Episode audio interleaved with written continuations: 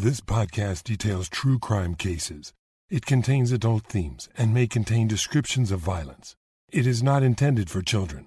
Listener discretion is advised.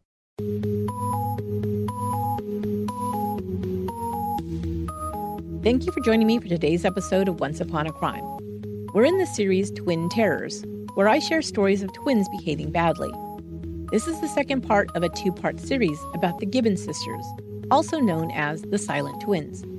If you haven't yet listened to part one, you need to listen to episode 131 from last week first. This is the story of twin girls living in Wales, who from a very young age were so bonded to one another that they created their own twin language to communicate. Later, they would refuse to speak or even associate with everyone but each other, including their own parents and siblings. Their self imposed isolation would lead to increasingly antisocial behavior that would descend into criminal behavior. When we last left off, June and Jennifer Gibbons had been arrested after caught committing arson, which capped off their five week crime spree of vandalism and burglary. At this point in their story, they are incarcerated and awaiting trial, still refusing to speak to others, including the guards and other inmates. They have also begun blaming each other for the situation they now find themselves in.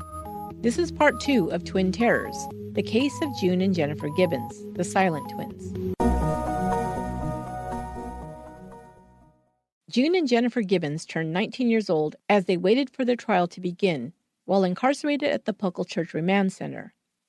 Still living in the fantasy world that they created in their minds, they pictured themselves gliding up to the witness stand like heroines in a 1940s film, with their hair up in elegant style and wearing chic, flowing skirts. June pictured telling the judge and jury her life story how her evil twin had kept her imprisoned and ruined her life. Jennifer resented her sister for her desire to break free and make independent decisions. They both wrote in their journals about the smoldering anger they felt for one another, but they also wrote of their desperation to be together and never be separated. They continued to battle, sometimes attacking each other physically. They would then be separated, but they could not stand being apart. They became inconsolable or catatonic when separated to the point where the staff could see no choice but to reunite them. They would be fined two pounds for attacking each other, returned to their cell, and then the scenario would repeat itself again. Meanwhile, their attorneys were challenged with the task of defending them. This was no easy feat, as they would barely speak to their defense attorney. Also, there was overwhelming evidence that the girls had committed the vandalism and arson, not the least of which being the detailed diaries found in their rooms that meticulously outlined their five week crime spree. The defense sent a doctor to evaluate the girls to determine if they were competent to stand trial. He began questioning them about the things they had written in their diaries. They had mentioned drinking and taking drugs. Were they intoxicated when they committed their criminal acts? The girls remained silent. They had also written their feelings of emptiness after the Kennedy boys moved away. Did they feel depressed, suicidal? Still, there was no answer. Finally, at one point in the questioning, one of the girls opened her mouth as if to respond. Immediately, her twin flew at her, striking her and scratching her on her face and neck until they had to be forcibly separated. The doctor determined that the girls were suffering from a mental illness. He diagnosed them with psychopathic disorder, he felt they needed treatment and should be sent to a psychiatric hospital, not prison. The defense finally had something they could use. They decided to ask the court to sentence the Gibbons sisters to a psychiatric facility for treatment in exchange for their plea of guilty. After some searching for an appropriate placement for the girls, the defense determined that the only psychiatric hospital with a secure unit able to house these young women was Broadmoor. Broadmoor Hospital is a high security psychiatric facility founded in 1863. Originally named Broadmoor Criminal Lunatic Asylum, it has housed some of Britain's most notorious criminals. Serial killers Gregory Davis, Kenneth Erskine, and Peter Sutcliffe have all spent time at Broadmoor. Ronald Kray, one half of the infamous Kray twins, was also a patient, as was Charles Salvador, aka Charles Bronson, known as the most violent inmate in Britain. The court and attorneys were not sure what to do with these silent twins. They were confessed criminals, burglars, and arsonists. They acted out violently, albeit only upon each other, and they were unwilling or unable to cooperate in the general prison population setting. The court came up with a solution to provide them with the label of psychopaths and send them to Broadmoor for treatment. What that would entail and how successful it would be was not really their concern. They simply had to find a placement for them. The prison doctor consulted with the doctors at Broadmoor, and the psychiatric facility agreed to accept their transfer and take the girl's case. He then met with June and Jennifer to tell them the good news, describing Broadmoor as a state of the art facility that was fully staffed with nurses and therapists that helped them with their unique issues.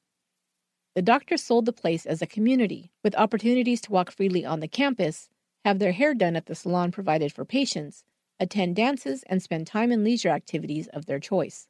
June and Jennifer began fantasizing about their new life after they were transferred to Broadmoor. They envisioned themselves sitting in the garden, reading and sipping on lemonade until the dinner bell was rung. They also began to dream about getting real help with their communication problem and assistance in learning how to converse and socialize with others. Jennifer wrote, I hope there is a gym there and a swimming pool. I'm sure they have discos. I'll be going every night. It'll be like living in a hotel. We'll eat in small groups, just like a family.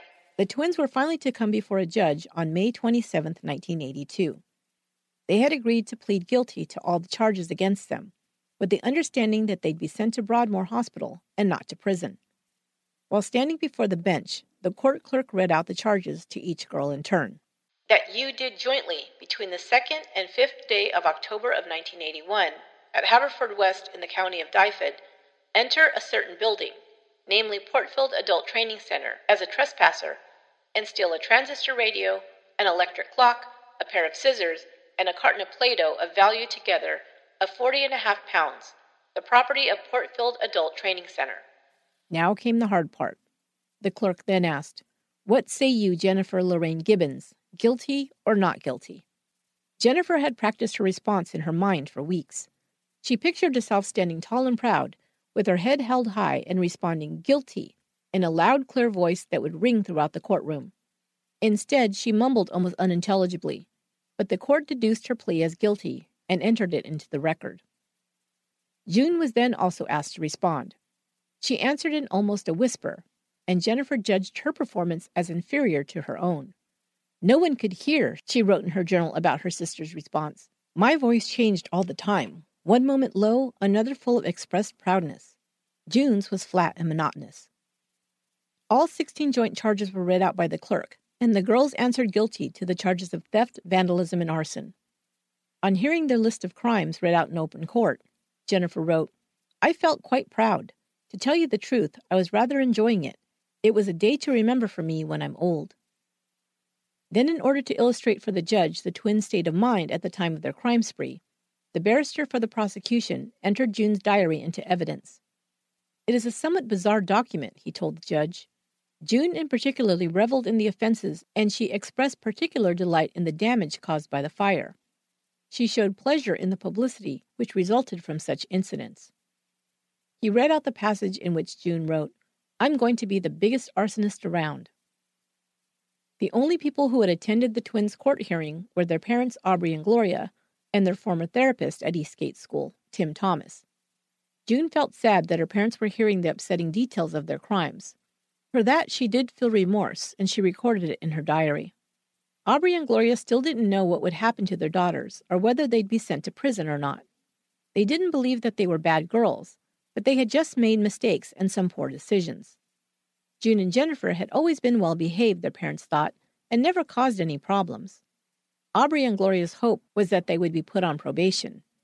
They did not know about the plans to have them committed to a psychiatric hospital. The psychiatrist who'd assessed the girls at Pucklechurch was next called to the stand. He was asked if the girls were suffering from a mental illness, psychopathic disorder, subnormality, or severe subnormality of such a nature or degree as to warrant her detention in a hospital for medical treatment. The doctor answered in the affirmative. He was then asked what length of time of commitment to treatment might be required.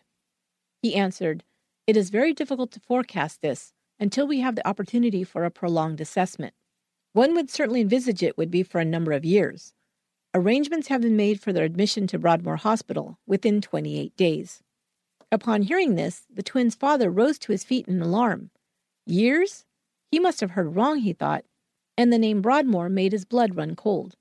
He had heard of the infamous institution, about how dangerous criminals, rapists, murderers, and baby killers were locked up there. Now they wanted to send his two daughters there?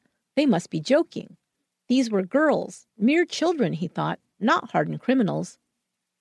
The doctor was being questioned by the judge as to whether Broadmoor provided programs appropriate for adolescents, and he was assured that they did. The doctor further explained that Broadmoor employed medical staff and speech therapists trained to work with the girls to resolve their specific issues. He also said that Broadmoor also provided the security the girls required, in his opinion. He described the violence the remand center staff had witnessed between the girls, adding that June in particular had also exhibited suicidal tendencies. The doctor concluded his testimony by stating that a facility like Broadmoor would be the best solution for the safety of others and the girls as well. The judge's ruling was that June and Jennifer Gibbons should be sent to a secure psychiatric facility under Section 60 of the Mental Health Act. They would be detained at Broadmoor as there was a quote, danger of them committing further offenses if released, unquote. It was also ruled that their tendencies to be dangerous to themselves and to each other necessitated special restrictions set out in the Mental Health Act for the protection of the public. He further stated that, quote, in view of the difficulty of prognosis, I think the order I make must be without limit of time, unquote. In other words, for their crimes, mostly misdemeanors, for which those their age would normally serve a one or two year maximum sentence, June and Jennifer Gibbons would be sent to Broadmoor indefinitely, in what could, in theory, become a life sentence. The girls had a heartfelt, if awkward, goodbye with their parents before they were transferred to Broadmoor. Both Aubrey and Gloria, shocked at the sentence, put on a happy face for their girls. They spoke of the good food they must be eating since they had put on weight in jail and talked of the nice clothes they would send them to wear in their new home at Broadmoor. Gloria ended with what she hoped would comfort the twins. It won't seem so long, she said. You've got your whole life ahead. You just get better, and you'll be home in no time.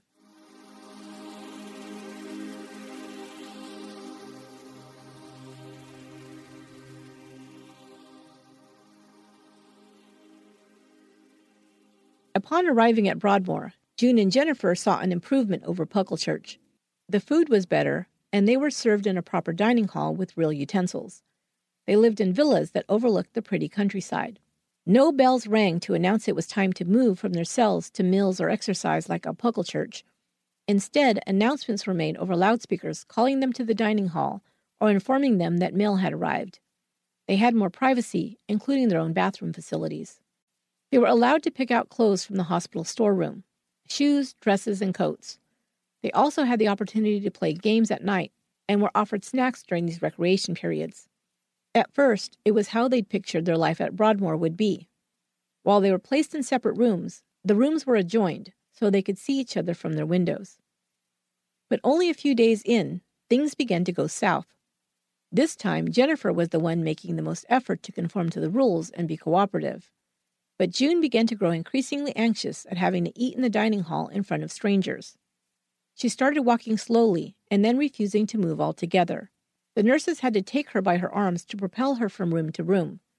She stopped making eye contact with others and went back into her zombie like state. This enraged Jennifer, who wrote, June is trying to ruin my reputation, my life. Unless June got with the program, Jennifer despaired that they would never be treated as normal and would be locked away forever at Broadmoor. Even so, Jennifer felt helpless to break out and be independent of her twin. Seething at June, she nevertheless began to join her in resisting, refusing to move or speak to the staff. Both now had to be dragged to the rooms and lifted into bed, like at Pucklechurch. Jennifer's anger made her lash out in a way she never had before. One night, instead of attacking her sister, she attacked a nurse who was tucking her into bed. Jennifer was sent to Lancaster Ward 1, an intensive care unit reserved for the most violent female offenders. The girls had started at York House, two levels above Lancaster Ward 1. Now, to return to the relative freedom she had originally enjoyed, Jennifer would have to work her way back up through good behavior. Separated from her sister, June fell into a depression. Two weeks after Jennifer was moved to Ward 1, June tried to choke herself to death in her room by tying a belt around her neck and pulling it tight. When this was discovered, it was June's turn to be sent to Ward 1, while Jennifer was allowed to return to York House. Both girls continued to deteriorate during their separation. Finally, after a month, a reprieve of sorts was given to them. They would still be separated, but were allowed to spend exercise and recreation times together. June worked her way up to Ward 2, but still remained silent and depressed. Jennifer was making efforts to communicate with others, but wasn't particularly successful. She was so out of practice in speaking aloud that she had trouble making herself understood. However, she still took advantage of the opportunity to work, learning to sew stuffed animals that would then be sold in Broadmoor's gift shop. Perhaps these toys reminded her of all the good times she had playing Happy Families with June and her little sister Rosie. Discovering that neither girl had progressed very far in their education, a teacher from Broadmoor came to assess them to determine if they could attend school. When the girls only mumbled or remained silent during her questions, she gave up, telling them they'd have to try a lot harder if they wanted to be allowed to attend Broadmoor School. The twins also underwent physical examinations and were given a blood test. For the first time, doctors confirmed that they were identical twins, something their mother had always denied. Gloria had always told others that June and Jennifer were not identical, but fraternal twins. The girls' social skills and ability to communicate continued to decline rapidly. Jennifer herself wondered if they would become the resident zombies of Broadmoor and perhaps never be allowed to leave. They then received a visitor, and their situation began to change. A journalist named Marjorie Wallace had written an article about the Gibbons twins for the Sunday Times that Dr. Boyce Le Couteur Broadmoor's medical officer took notice of. He contacted her and invited her to visit the twins to interview them. Marjorie would become a frequent visitor and grow close to June and Jennifer over the next three years. Other than Marjorie, the twins only received infrequent visits from their family members, who lived quite a distance away. Their brother David visited but came alone, as his wife didn't think it was a proper place to take their children. Greta also visited a couple of times, and of course, when they could, their parents made the journey. The girls were always very happy and grateful to see them. Dr. Le Couteur thought Marjorie, as a journalist, could encourage the girls to begin writing again. She brought them writing course materials and books to motivate them to write. They were enthusiastic at first, but never started another novel or even wrote short stories. This may have been partially due to the medication they were required to take for their psychosis such as it was. The antipsychotic drugs they were prescribed tended to make them feel less motivated and unable to focus. But both June and Jennifer continued to keep very detailed daily journals. They would eventually allow Marjorie access to these writings, as well as poems they composed while at Broadmoor. It would give her a unique insight into June and Jennifer that no one else had. Another reason the girls had no time to devote to novel writing was that over time they were able to earn more privileges including attending Broadmoor's socials, dances, and bingo nights. During these opportunities to socialize, they were allowed to mingle with patients from the male ward of the hospital. June and Jennifer looked forward to this, as both were still interested in dating. June especially dreamed of getting married and having a family of her own. But just as in the outside world, both girls soon became interested in one young man and were once again in competition with each other for his attention. Because of this, Whenever they were in the young man's company, they looked miserable and fixated on one another, seething with jealousy. The young man believed that due to their silence and coldness, they must not be that interested in him, and he eventually got bored and gave up trying to talk to them. Afterwards, the girls blamed each other for driving away their true love. Later, they were shocked to learn that the young man had been sent to Broadmoor for the crime of manslaughter.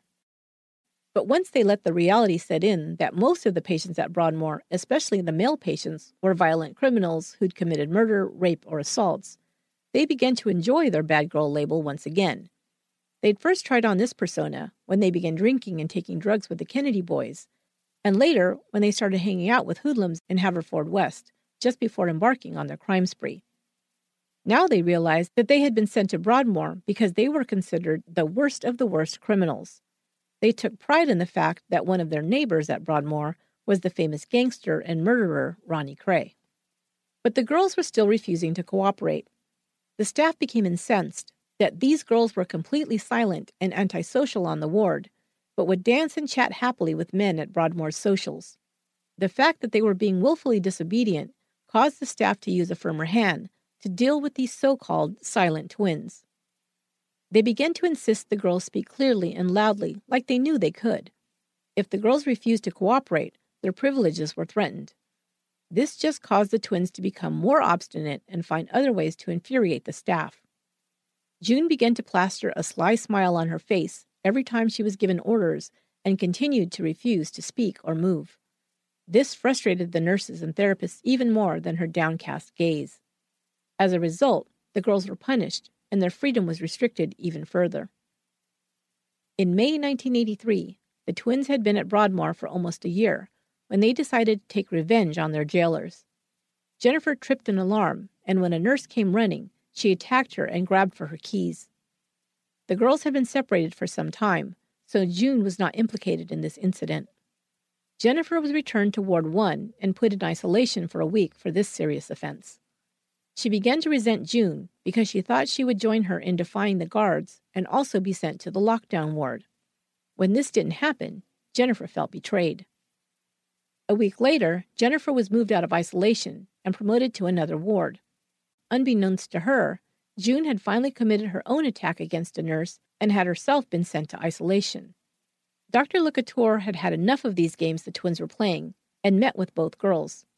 He showed them the paperwork that he'd already completed and told them if they continued to be uncooperative, would result in one of them being transferred to Rampton Special Hospital. This threat had the desired effect. Both girls turned on each other as neither wanted to be sent away. The doctor had discovered the key to getting the twins to cooperate. He explained to Marjorie Wallace, quote, If we move one onto a better ward so that she bypasses her twin, the other girl may cooperate.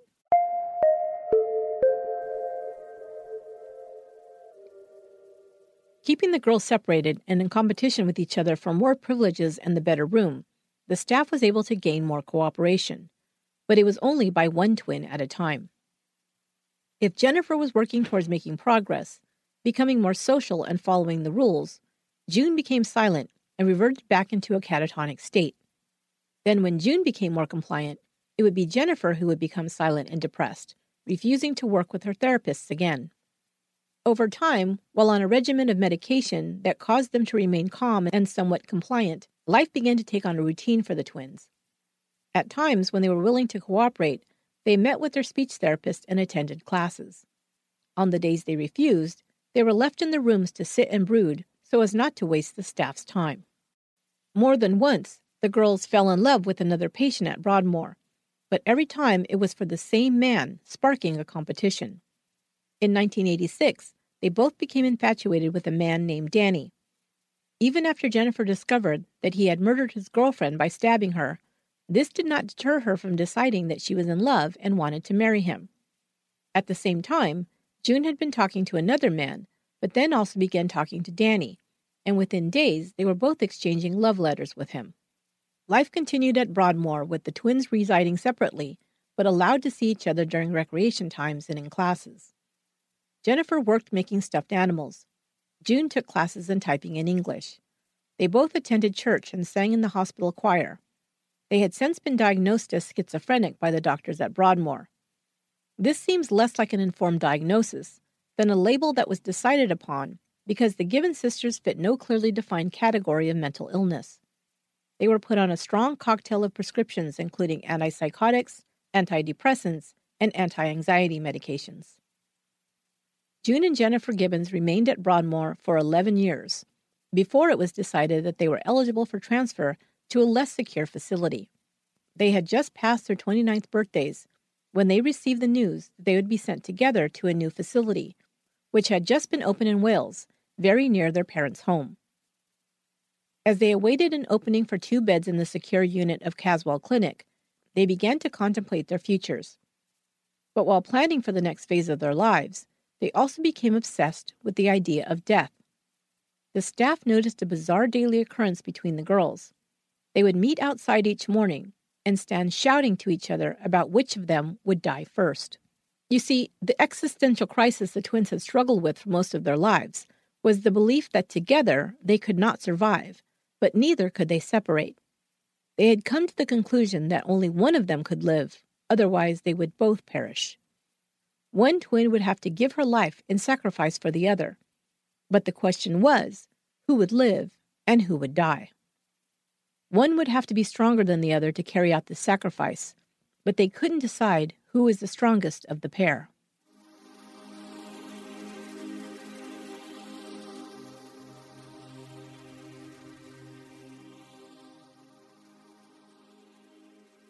Marjorie Wallace continued to visit June and Jennifer, and on her last visit with them before they were transferred, she remarked that they both seemed to be in good spirits, laughing and joking with her.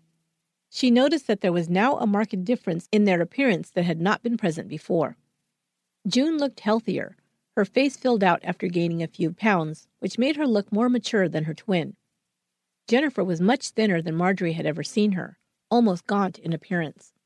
Marjorie asked her if she was unwell. Jennifer said she was not, but mentioned several times how urgently she wanted to leave Broadmoor. She assured her that she would be fine once she was able to leave. But Jennifer was also still talking about death. In a casual and almost nonchalant way, she told Marjorie, I'm going to die. Marjorie asked what made her say that, and Jennifer answered, I just know.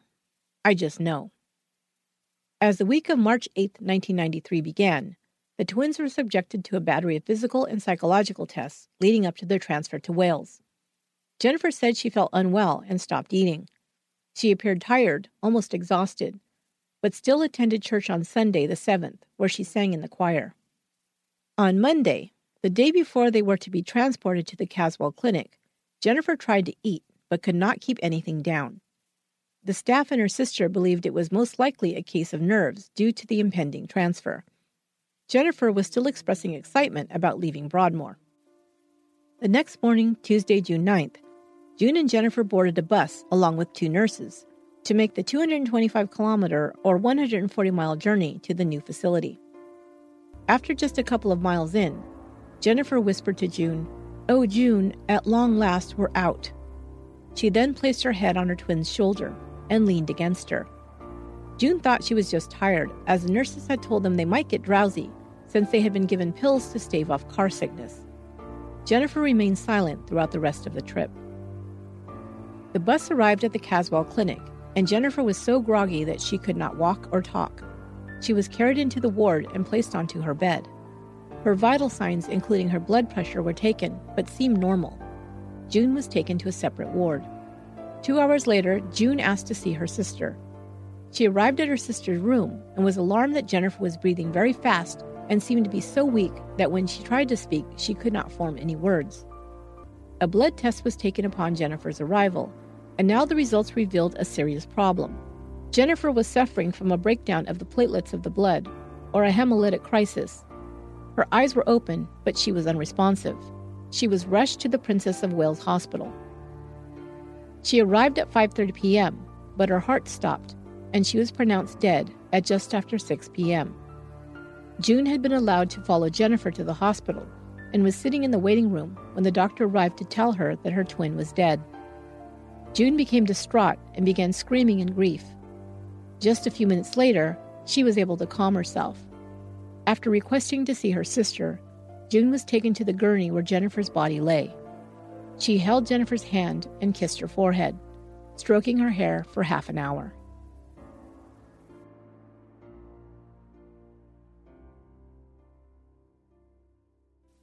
June was anxious that her parents would find out from someone else that Jennifer had died.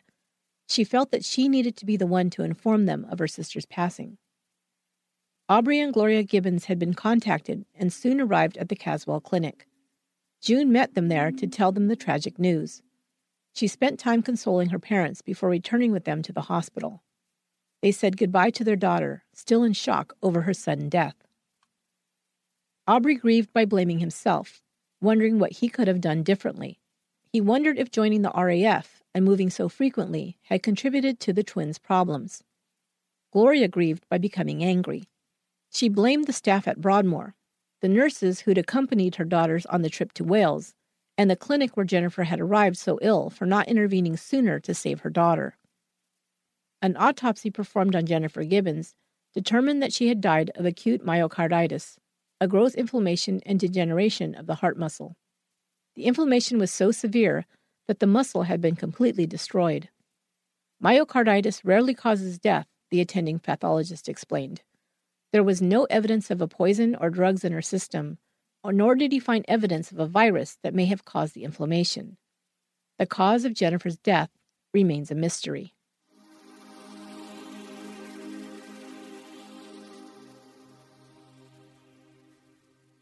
June Gibbons remained at the Caswell Clinic for a year.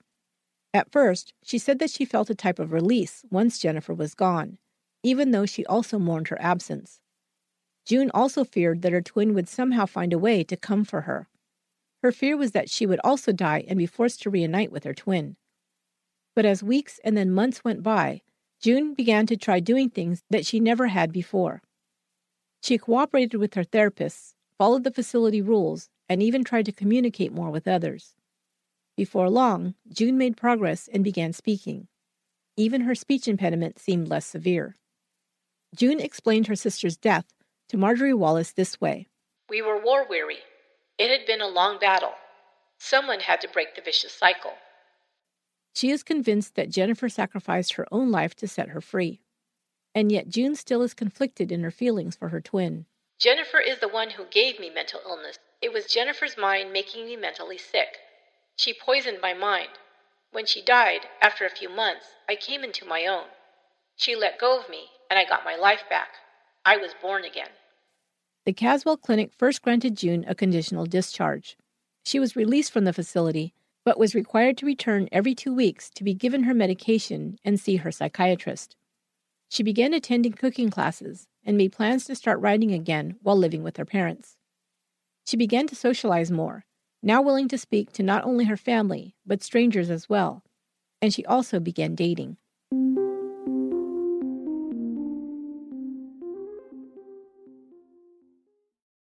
By 2008, June Gibbons had been living on her own in West Wales for almost 15 years.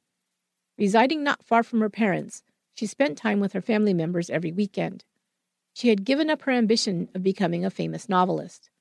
Now that I can talk, I no longer need to write, she explained. No longer under psychiatric care, nor taking any medications, June no longer exhibits signs of mental illness. She lives a quiet life and has remained single. In 2016, her sister Greta was interviewed on a British news program and said she blames Broadmoor for Jennifer's early death. She believes that the twins should never have been sent to such a place, nor kept locked away for over a decade. Greta believes this contributed to Jennifer's poor health and subsequent death at the age of 29. The story of the Silent Twins became famous in Europe, and their story was turned into a rock opera in France. In 1992, just before they were transferred to Wales, June and Jennifer had been allowed to travel to London to see it performed. In 1986, a book titled The Silent Twins, written by Marjorie Wallace, was published and became a bestseller. A television movie based on the book was broadcast in the UK. A play based on Wallace's book, titled Speechless, debuted in London in 2011.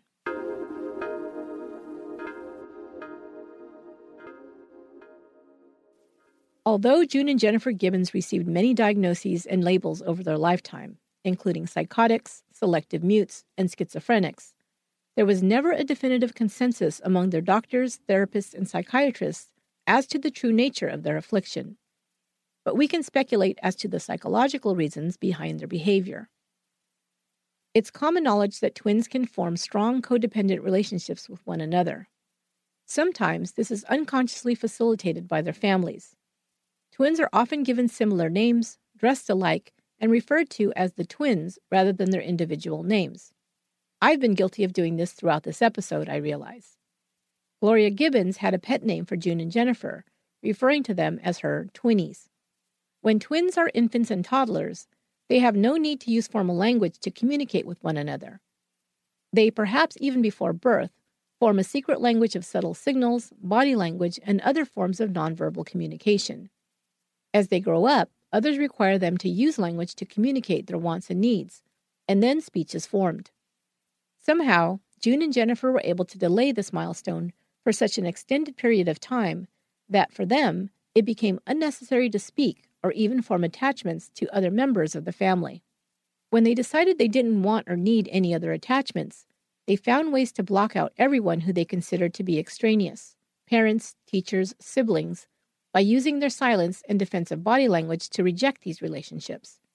Over time, people became frustrated by what June later described as their games and left them to their own devices. They then retreated further into themselves and their fantasy world. But perhaps the stories they created for this fantasy world gave clues to another factor at play in the psychology of the Gibbons sisters narcissistic personality traits. By the time they were 12 or 13 years old, they clearly understood that their behavior was causing distress to others, including their parents and siblings, yet they felt perfectly justified in exhibiting rude, selfish, and downright bizarre and embarrassing behavior in order to exert their will over the needs of others. Their behavior at their sister Greta's wedding is one such example. Although they both possessed a mild speech impediment, they were very clearly capable of speaking when they chose to. They knew that their parents worried about the refusal to speak and that they were hurt and confused when they could not find a way to connect with their children. Still, the girls continued to remain silent and even refused to occupy the same room as their family members. Their goals all centered around becoming famous or obtaining celebrity status. They didn't want to become writers, they wanted to be, quote, famous novelists who wrote bestsellers. When the girls began committing crimes, they relished the thought of being written about in the papers. June wrote about being the biggest arsonist around. They often envisioned themselves as heroines, playing roles as if they'd been cast in a soap opera, rather than living in the real world. They had romanticized notions of committing crimes, going to prison, and being sent to a psychiatric facility that had almost no basis in reality. They exhibited more than a few traits of classic narcissistic personality disorder, including a grandiose sense of self importance, living in a fantasy world that supports that delusion of grandeur, the constant need for praise and admiration, a sense of entitlement, and the ability to exploit others without guilt or shame. But what's fascinating about the Gibbons sisters is that they were two individuals who considered themselves two halves of one whole, but who were in constant competition with one another to be the best. They competed to be the best writer, to be the prettiest, the smartest, the most loved, and the most talented. They also competed for romance, often choosing the same person to fall in love with. Their journals describe their belief that if they were to be separated, they would perish, but together they would forever remain stuck in the grip of mental illness. We made each other sick, June would say. They would play games while locked in their prison cell, where each morning they would lie for hours waiting for the other to be the first one to move. June wrote, So I lay as though paralyzed by her stillness. And where will it all end? In death? In separation? I cannot help it. She cannot help it. For only one should lose, not both. This is the game. Like June explained, there could only be one winner. After months of arguments and debates over who would win and who would lose, Jennifer conceded. She would be the loser and allow June to survive. June, she knew, had always been the one people liked. On her own, June could learn to live with others. Jennifer was the more antisocial of the two and wasn't sure she would survive without June. She thought June as the stronger one, who could survive her twin's death. It seems she was right. June had Jennifer's headstone engraved with a poem she composed. It reads We once were two, we two made one. We no more two, through life be one. Rest in peace. That will do it for this episode of Once Upon a Crime. I'd like to hear what you think about this story. Were June and Jennifer Gibbons mentally ill, or did they exhibit a personality disorder? What do you think caused them to behave in such bizarre ways and to refuse to speak for so many years? You can share your thoughts with me by email at esther at truecrimepodcast.com or on the Facebook group, the Once Upon a Crime Podcast fan page. If you're listening to this the day it releases on Tuesday, June 11th, I'm holding a listener meetup tonight in New York City. Come hang out with me at the historic Algonquin Hotel Lobby Lounge. I'll be there from 7 to 11 p.m. Get more details on the Facebook page or in the show notes. Don't forget this weekend, June 14th and 15th, is the Toronto True Crime Film Festival. Get all the details at torontotruecrimefilmfestival.com, and I hope to see you there. Until next time, be good to one another.